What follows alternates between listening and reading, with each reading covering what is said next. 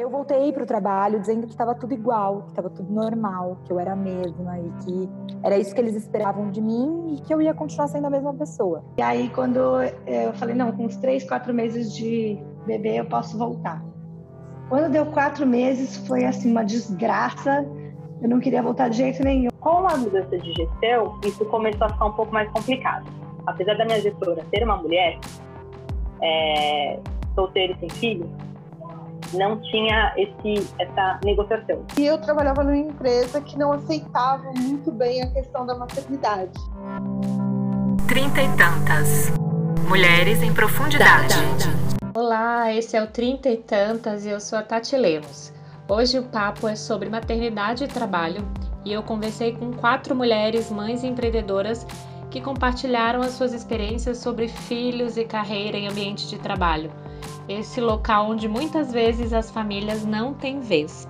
Vamos lá? O início da pandemia e o isolamento trouxeram uma onda de otimismo com o novo normal. Apesar do medo da doença desconhecida, a gente também começou a sonhar com um mundo melhor, com menos carros nas ruas, menos consumismo, mais famílias reunidas na sala de jantar, menos horas de trabalho. A gente iria ressignificar o que realmente importa e a esperança parecia um alento diante desse caos todo. Só que não foi bem assim. Mais de cinco meses depois do início da quarentena, parece que o novo normal é bem menos cor-de-rosa do que a gente imaginou. Nós, mulheres e principalmente as mães, estão saindo dessa ainda mais exaustas, sobrecarregadas e desempregadas. Uma pesquisa realizada pelo IBGE, por exemplo, mostra que 7 milhões de mulheres abandonaram o mercado de trabalho na última quinzena de março, quando começou a quarentena. São 2 milhões a mais do que o número de homens na mesma situação. E mesmo antes da pandemia, a gente já sabia que quase metade das mulheres saem do mercado de trabalho até dois anos do filho. E os números seguem nessa linha catastrófica. 5% das mães solo não têm renda suficiente para comprar alimentos e 31% não conseguem adquirir itens de higiene durante a pandemia, segundo o Instituto de Pesquisas Locomotiva. E tem uma outra pesquisa realizada por uma ONG do Reino Unido com o nome Grávida e Depois Ferrada. Essa é a tradução livre no português. É, uma representante dessa ONG chegou a dizer que o coronavírus está destruindo a carreira das mães. Essa pesquisa mostrou que 72% das mulheres por lá tiveram de reduzir as horas de trabalho por conta dos cuidados com os filhos. Ou seja, estamos sendo despedidas, forçadas a reduzir as horas de trabalho e mais sobrecarregadas com o trabalho não remunerado. A Patrícia Cioli acabou entrando para as estatísticas das demissões na pandemia. Com uma filha de quase três anos, ela já vinha sentindo que estava cada vez mais difícil conciliar o trabalho e os horários da escola, por exemplo. Um ano e meio lá, o primeiro ano foi incrível, foi maravilhoso, perfeito. Falei, me encontrei aqui, dá para ficar mais um pouco até eu entender qual vai ser o meu caminho profissional. E aí a empresa passou por diversas mudanças, foi vendida, enfim, então mudou toda a gestão, toda a liderança. E aí, desde o início do ano, é, a, a minha gestão direta também foi trocada, as coisas começaram a rodar de um modo diferente. E aí a divisão aqui em casa era que o meu marido levava a Olivia para a escola e ia buscar. Então, cinco e meia tinha que sair. E isso eu já falei, já cara na entrevista, né? Falei, olha, tem uma filha na cidade, é, eu faço questão de buscar na escola, né? Eu ainda falo que não é só uma questão de, de buscar, se buscar estamos em busca, é uma questão de estar presente na vida dela. E eu fazia questão de estar presente nesse momento. E aí, tudo bem. Com a mudança de gestão, isso começou a ficar um pouco mais complicado apesar da minha gestora ser uma mulher, é, solteira e sem filho, não tinha esse, essa negociação. Então, ela me exigia que eu estivesse disponível uh, sempre depois do horário. E aí eu falei, olha, eu posso ficar depois do horário, duas, três vezes na semana, não tem problema nenhum, desde que a gente se organize para isso, né? Todo dia, de última hora, Patrícia, fica, Patrícia, fica, não vai rolar. É, porque eu cansei de ligar para minha cunhada, para o meu marido, para a sogra buscar a minha filha na escola, porque eu não ia conseguir sair. E aí isso me matava. Me matava. E a, angústia, né, de, de, não conseguir cumprir esse papel que é importante para mim, é, começou a bater muito forte. E eu falei, não vai dar para ficar, não está cabendo ser mãe profissional nessa empresa neste momento, né? E aí veio a pandemia e a quarentena. Eu falei, opa, vai dar um respiro aqui com o home office, né? E aí foi interessante até, porque quando eu me vi só com o meu trabalho aqui, quando as distrações saíram de cena, eu comecei a questionar o sentido do meu trabalho. E eu falei, eu, tô, eu fico tanto tempo longe, a troco de quê, no fim das contas, né?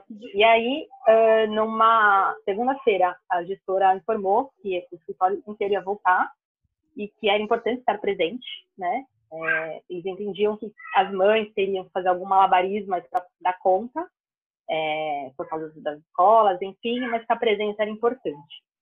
E eu falei, eu não vou voltar. Minha filha tem quase três anos, a menor necessidade dela ir para a escola agora, mesmo que a escola dela reabra em setembro, né? É, tem vacina, enfim, não dá, não cabe isso na minha cabeça neste momento. E aí, dois dias depois, veio a demissão. E aí o que é, o que é interessante é que assim, é, eu cheguei a ter conversa com a gestora, né, logo no início da quarentena, que eu estava questionando ali como os papéis iam é, andar juntos, né, da maternidade profissional. É, e aí, no, no, até no discurso de demissão, é, o nome da minha filha veio assim muitas vezes.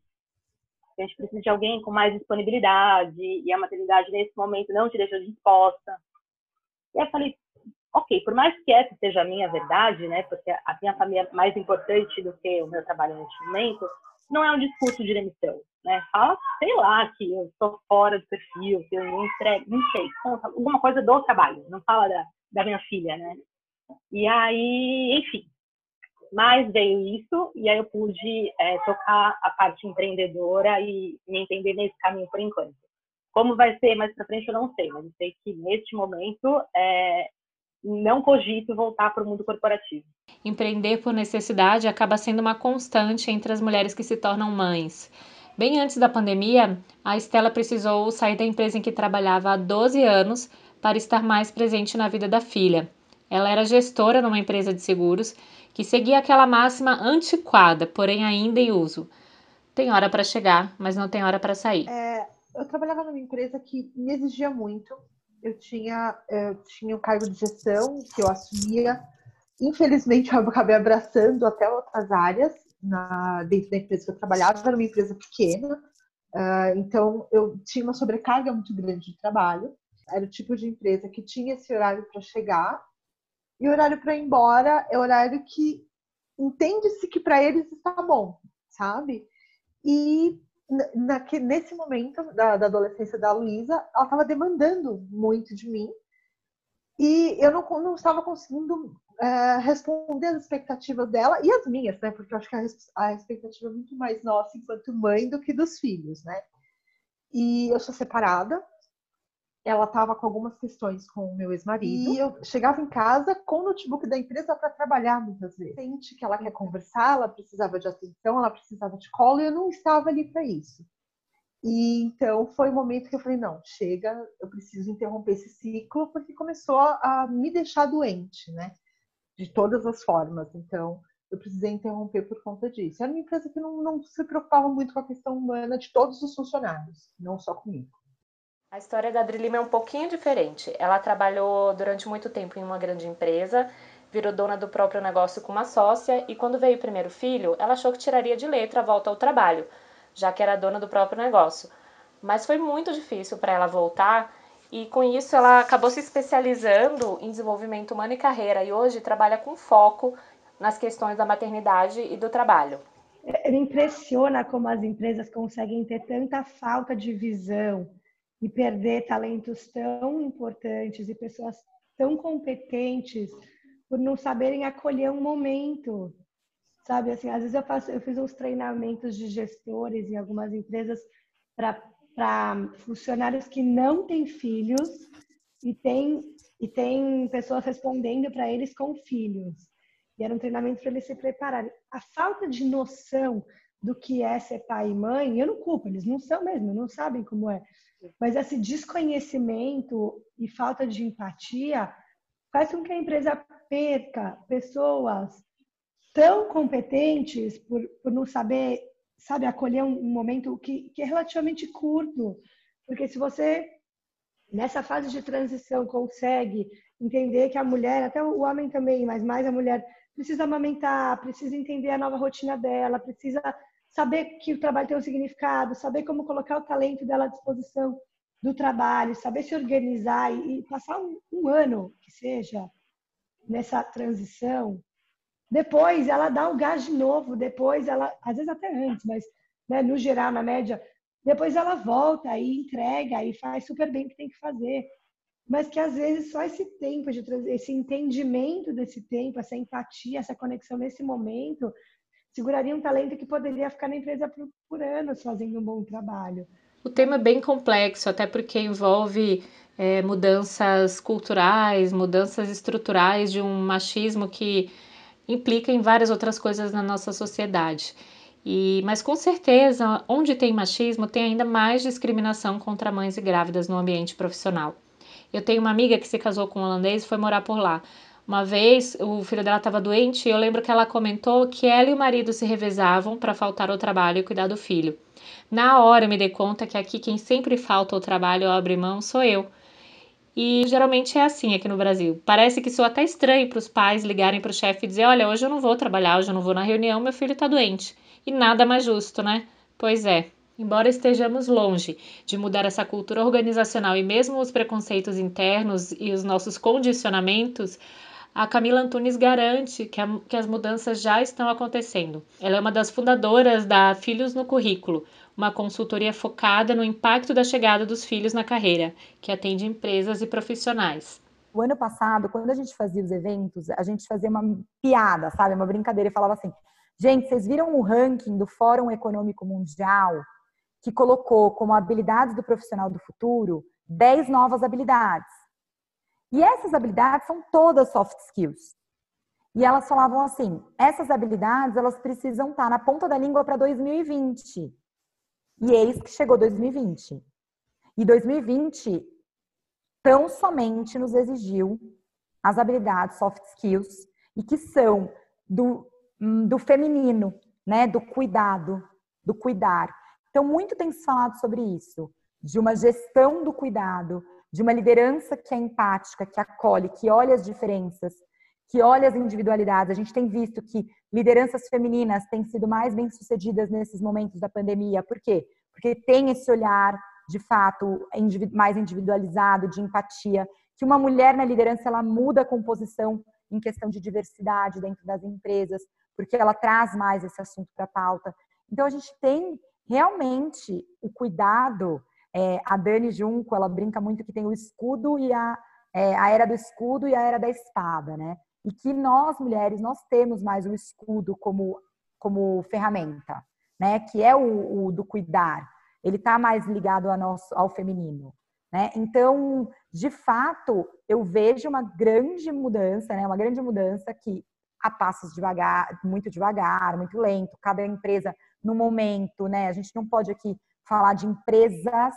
A gente tem que lembrar que cada empresa está no seu momento, culturalmente falando, é uma grande transformação. Tinha empresas super aceleradas para a questão do home office, empresas que nunca tinham feito home office e que em uma semana tiveram que pôr todos os funcionários trabalhando remotamente.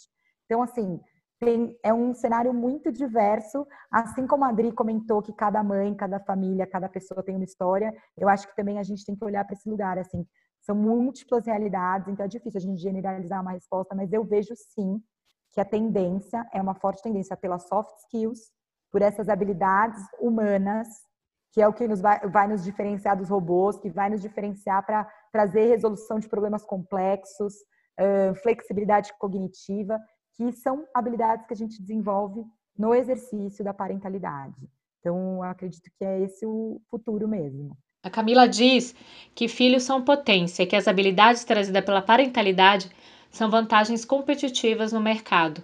Se pararmos para pensar, a forma como a gente está acostumada a ver que a sociedade enxerga a maternidade ou a parentalidade no ambiente de trabalho também acaba forjando a forma como a gente se coloca.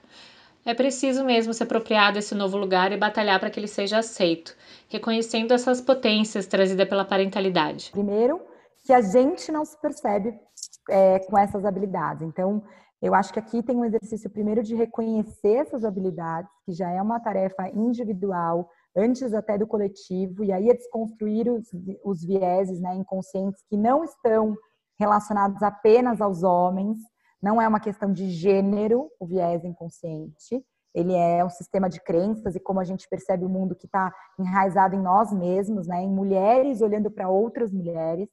Então, é, é um primeiro uma tarefa da gente olhar para isso e perceber. Acho que assim, a gente fez uma pesquisa sobre o home office na pandemia.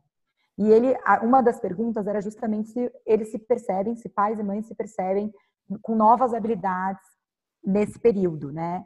E aí, curioso que comprovando de fato que a gente acredita, 98% dos pais e mães se percebem com novas habilidades desenvolvidas nesse período, especialmente paciência, tolerância e priorização. E essas habilidades, por exemplo, são habilidades, claro, que o mercado de trabalho quer profissionais com essas habilidades. Nos nossos eventos, que é, são um dos nossos pilares da Filhos no Currículo, fazer muitos eventos de sensibilização, de desconstrução de vieses, de é, treinamento de liderança empática, trazer esse tema com dados e com muita pesquisa, com muita construção, para mostrar esse cenário. O cenário atual ainda pode ser bem difícil, mas as palavras da Camila trazem um certo alento. Por aqui a gente vai fazendo a nossa parte. E por favor, mulheres, se vocês forem gestoras ou chefes, ou mesmo tiverem uma funcionária em casa, não vai reclamar da funcionária que ficou grávida, né? E para terminar, eu quero deixar aqui um trecho é, do livro Mulheres Não São Chatas, Mulheres Estão Exaustas, da Ruth Manos. Obrigada e até a próxima! Nas últimas décadas, um novo fardo foi despejado sobre as nossas costas. Não basta ter sucesso na empreitada emocional familiar. Também é preciso ter sucesso no trabalho. E quando falamos de sucesso, não estamos falando meramente de ter um trabalho, um ganha-pão. Estamos falando de status. Hoje, a mulher bem-sucedida é aquela tal que acorda bem cedo, sorrindo e bem disposta, sem olheiras, corre 5 quilômetros, toma banho ouvindo música, lava os seus cabelos que secam naturalmente e ficam lindos, veste a sua roupa elegante em seu corpo magro, calça seus sapatos de salto, acorda as crianças com um beijo na testa, veste-as, penteia seus cabelos, até porque também é feio delegar essas coisas para uma empregada, toma o seu café da manhã balanceado, Dá um beijo no marido fiel e bem-sucedido com quem certamente ela transou na véspera, porque no século XXI também não podemos ter um casamento sem vida sexual de sucesso em meio ao caos. Leva as crianças na escola com lanchinhos orgânicos e todas as lições de casa feitas corretamente com a ajuda dos pais. Segue para o escritório sem nunca perder o equilíbrio nem as estribeiras, ganhando um salário notável e sendo digna de um grande prestígio perante o grupo internacional mas como ela trabalha com eficiência e organização, sempre sai cedo bastante para buscar as crianças, passar à casa dos pais para dar um beijinho, jantar em família e preparar uma caça ao tesouro. Seus filhos adormecem serenamente às 21 horas, havendo tempo para uma taça de vinho e conversas gostosas com seu adorável marido, para assistir uma série, para estar antenada com os interesses dos trainees milênios da empresa e ler ainda 15 páginas de um romance de Tolstói antes de adormecer, com seus antirrugas todos bem espalhados pelo rosto, pescoço e colo. Ufa, você conhece alguma mulher assim? Pois é, eu também não. Trinta e tantas. Mulheres em profundidade.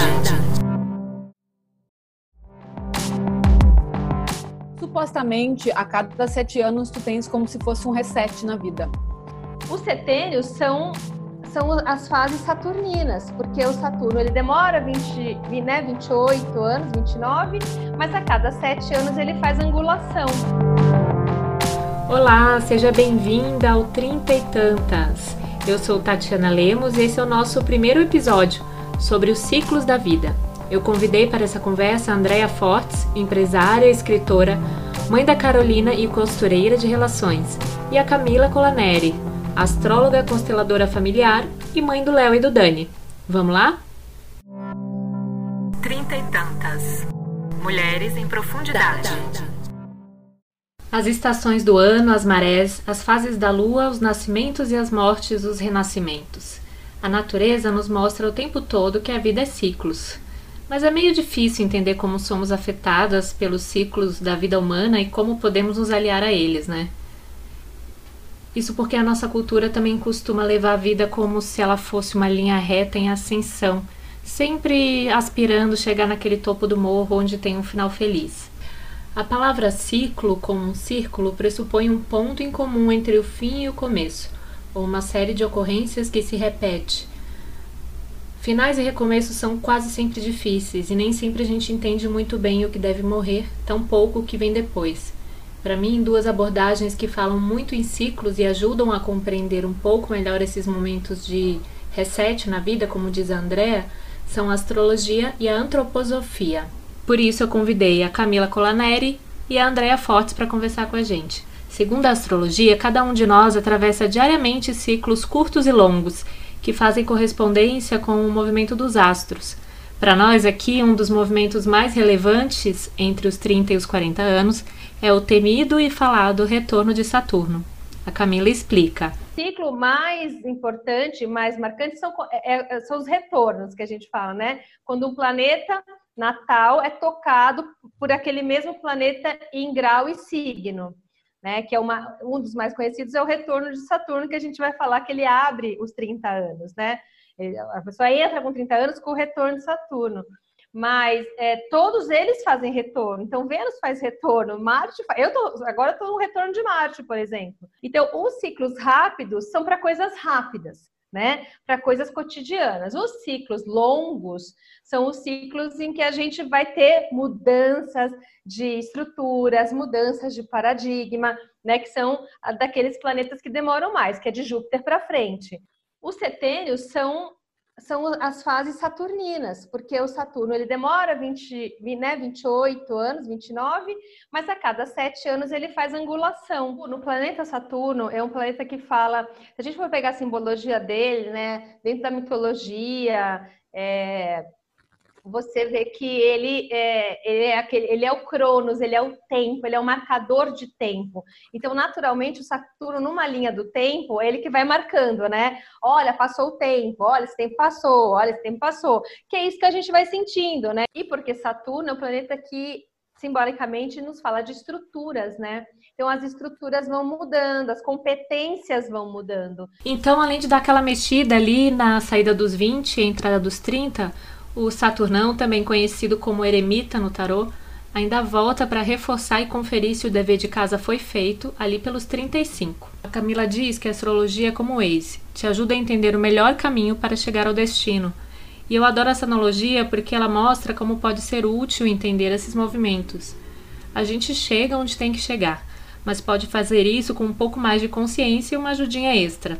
E tem ainda uma influência importante de Plutão na chegada dos 40. Outro processo que a gente tinha é o Plutão. Eu falo que esse aí, como ele demora um pouco mais, esses que são mais longos, às vezes a gente sente mais quando eles começam.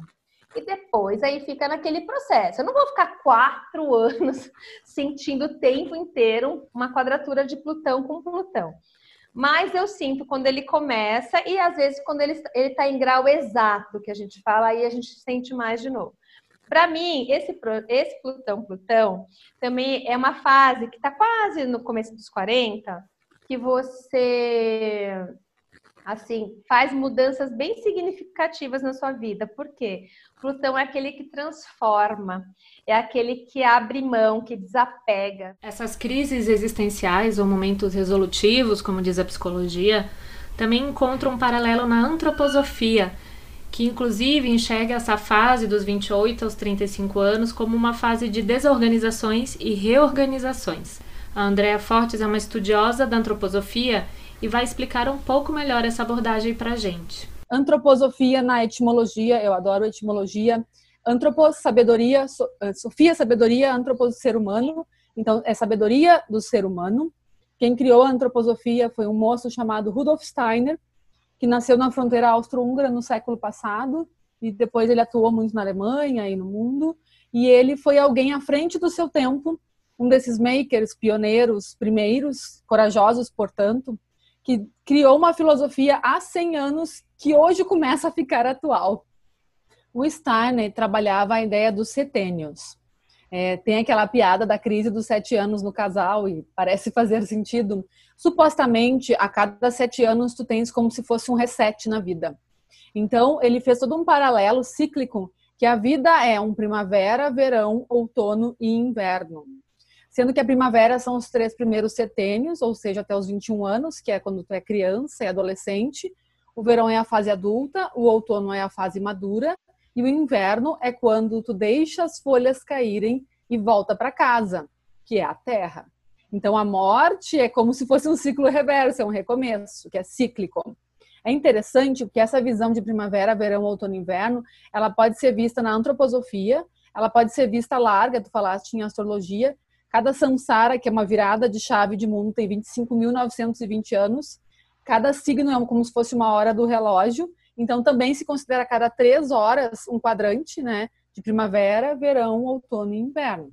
Então isso que o Steiner falava da pessoa, a gente pode ver de um jeito largo, milenarmente, com a astrologia, e a gente pode ver, por exemplo, todo mês na mulher. Diz ser que a mulher carrega em si esses ciclos. Quando a mulher menstrua, ela está no inverno de alma. Quando a mulher ovula, ela está na primavera. Então, a mulher e essas pessoas que têm esse senso de corpo, de, de terra, de vida, entendem que é cíclico que às vezes tu tens que deixar as folhas caírem para te fortaleceres e, e voltares adubado florescendo numa primavera. E esta é a metáfora que o Steiner usava. Então, supostamente, a cada sete anos tu tinhas um reset. O interessante é que ele fez isso há 100 anos, então as pessoas viviam mais ou menos até os 70. E só para a gente ter uma coisa bem atual, bem fresca, que eu acho bacana de contar, eu conheci uma das coincidências da vida, o Joseph, que é um alemão que mora no Brasil, e ele é um dos caras que na atualidade está ampliando os conceitos de antroposofia, e hoje eles fizeram uma releitura poética para nonênios, que são três tríades de três. Por quê? Porque as pessoas estão vivendo até os 90. Tem uma idade que tu está mais fresco, tem uma idade que tu está atuante, tem uma idade que tu conquistaste coisas na vida e está mais maduro, pensando no teu propósito, o que, que tu vai deixar, e tem uma idade que tu começa a compartilhar a tua sabedoria, que tu te prepara para sair de cena. Esses ciclos seguem iguais. E segundo essa perspectiva, aonde que a gente se encontra quando a gente está na faixa dos 30 aos 40 anos? Na verdade, tem um setembro que começa um pouquinho antes dos 30, né?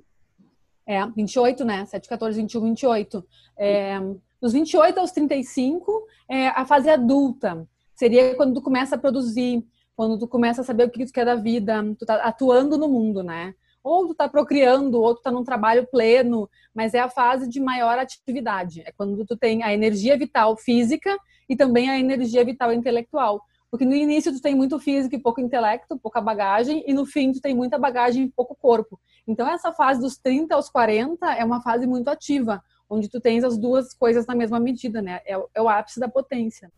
E qual a importância de estarmos conscientes desses ciclos e tentar viver de uma forma mais sincronizada com esses ritmos? Conhecer os ciclos e tu olhares para as metáforas da natureza é tu aprenderes com eles. Por exemplo, tem um movimento que eu adoro citar dos pássaros que chama-se murmuration, que é quando eles dançam juntos é, voando, né? Aquelas centenas de pássaros. Não tem um manual que explica qual que vai na frente, qual que vai atrás, não tem um timer, não tem nada. É pura intuição. Então, a sensação que eu tenho, quanto mais a gente conseguir observar a natureza e o que ela tem para nos ensinar, né? Isso que eu falo de, se deixar podar para voltar inteira. Quando que tu floresce, quando que tu morre. É, é, é reolhar para isso. Para mim, a sensação que eu tenho que esse momento de mundo está pedindo essa simplicidade, esse aterramento e essa sabedoria ancestral que eram fontes onde o Steiner e grandes outros caras bebiam, né? Será que, que a gente tem a dificuldade de aceitar as mortes desses ciclos? Ou será que é, nem sempre a gente percebe que, que alguma coisa está na hora de morrer e aí a vida precisa dar um... Como é que você vê isso? Acho que sim. A Isabel Allende, que eu adoro, ela acabou de escrever um livro chamado Más allá del invierno, onde ela conta com, com uma narrativa, é, que é, é uma ficção, como ela se reapaixonou aos 70. Então ela conta que depois do inverno existe vida, a gente pensa que é, a, que é a morte. E ela escreveu um texto sobre a pandemia falando que quanto mais tu vives, mais tu vais ter convivido com pequenas mortes. Porque tu perde emprego, tu perde um amigo, tu perde um amor. Então viver é conviver com as mortes. E quando tu aceitas os fins, é tu abres espaços para os recomeços. Toda vez que tu te apegares ao passado, a coisas que já, já estão. Eu, olho às vezes assim, por exemplo, uma metáfora do divórcio, que é um tema super difícil. A sensação que eu tenho, eu converso com muita gente que está prestes a se divorciar ou que se divorciou, é que o casal já estava separado há muito tempo e não via, já está morto mas tu não tem coragem de assumir e fazer aquele enterro, de dar aquele ritual, aquela, inclusive aquela dignidade para aquele ciclo que se encerrou, até porque a gente aprendeu milenarmente, muito tocado pela igreja e tal, que as coisas tem que ser para sempre. E, e, o que eu desconfio é que o para sempre é um tempo digno. É que chega uma hora, isso é parafraseando uma peça do Newton Bonner chamada Alma Moral, é aquele espaço que estava gostoso, quentinho, a começar pelo útero, tem uma hora que ele fica estreito. E ou tu te entregas para as contrações do útero e, e morre para renascer, ou tu vai morrer ali dentro apertado. Então essas mortes metafóricas, elas acontecem o tempo inteiro. O que está acontecendo hoje é um rememorar de fato, todo dia tu meio que morre. Quando tu dorme, é uma pequena morte, se tu fores pensar. Tu deverias estar pronto para morrer e para desapegar todo dia. Mergulhos profundos que as crises ou os ciclos de amadurecimento trazem revelam as nossas próprias jornadas individuais de heróis ou heroínas. É como nos desfazemos do que fomos para nos tornarmos, para crescer. Tem um livro que é um clássico que relata como há milênios a mitologia vem dando conta de explicar essa contínua recorrência de nascimentos da humanidade em diversas culturas. Então eu espero que vocês tenham gostado e para terminar eu quero deixar aqui um trecho do Herói de Mil Faces, esse livro de Joseph Campbell. O cisma no espírito, bem como o cisma no organismo social, não serão resolvidos por meio de um esquema de retorno aos bons tempos passados, arcaísmo, por meio de programas que garantam produzir um futuro, um futuro projetado de natureza ideal, futurismo, ou mesmo por meio do mais realista e bem concebido trabalho de reunião dos elementos que se encontram em processo de deterioração. Apenas o nascimento pode conquistar a morte. Nascimento não da coisa antiga, mas de algo novo. Dentro do espírito e do organismo social deve haver, se pretendemos obter uma longa sobrevivência, uma contínua recorrência de nascimentos, destinada a anular as recorrências ininterruptas da morte. Portanto, a paz, assim como a guerra, a mudança e a permanência são armadilhas. Quando chega um dia em que seremos vencidos pela morte, ela vem. Nada podemos fazer, exceto aceitar a crucificação e a consequente ressurreição, ou o completo desmembramento e o consequente renascimento.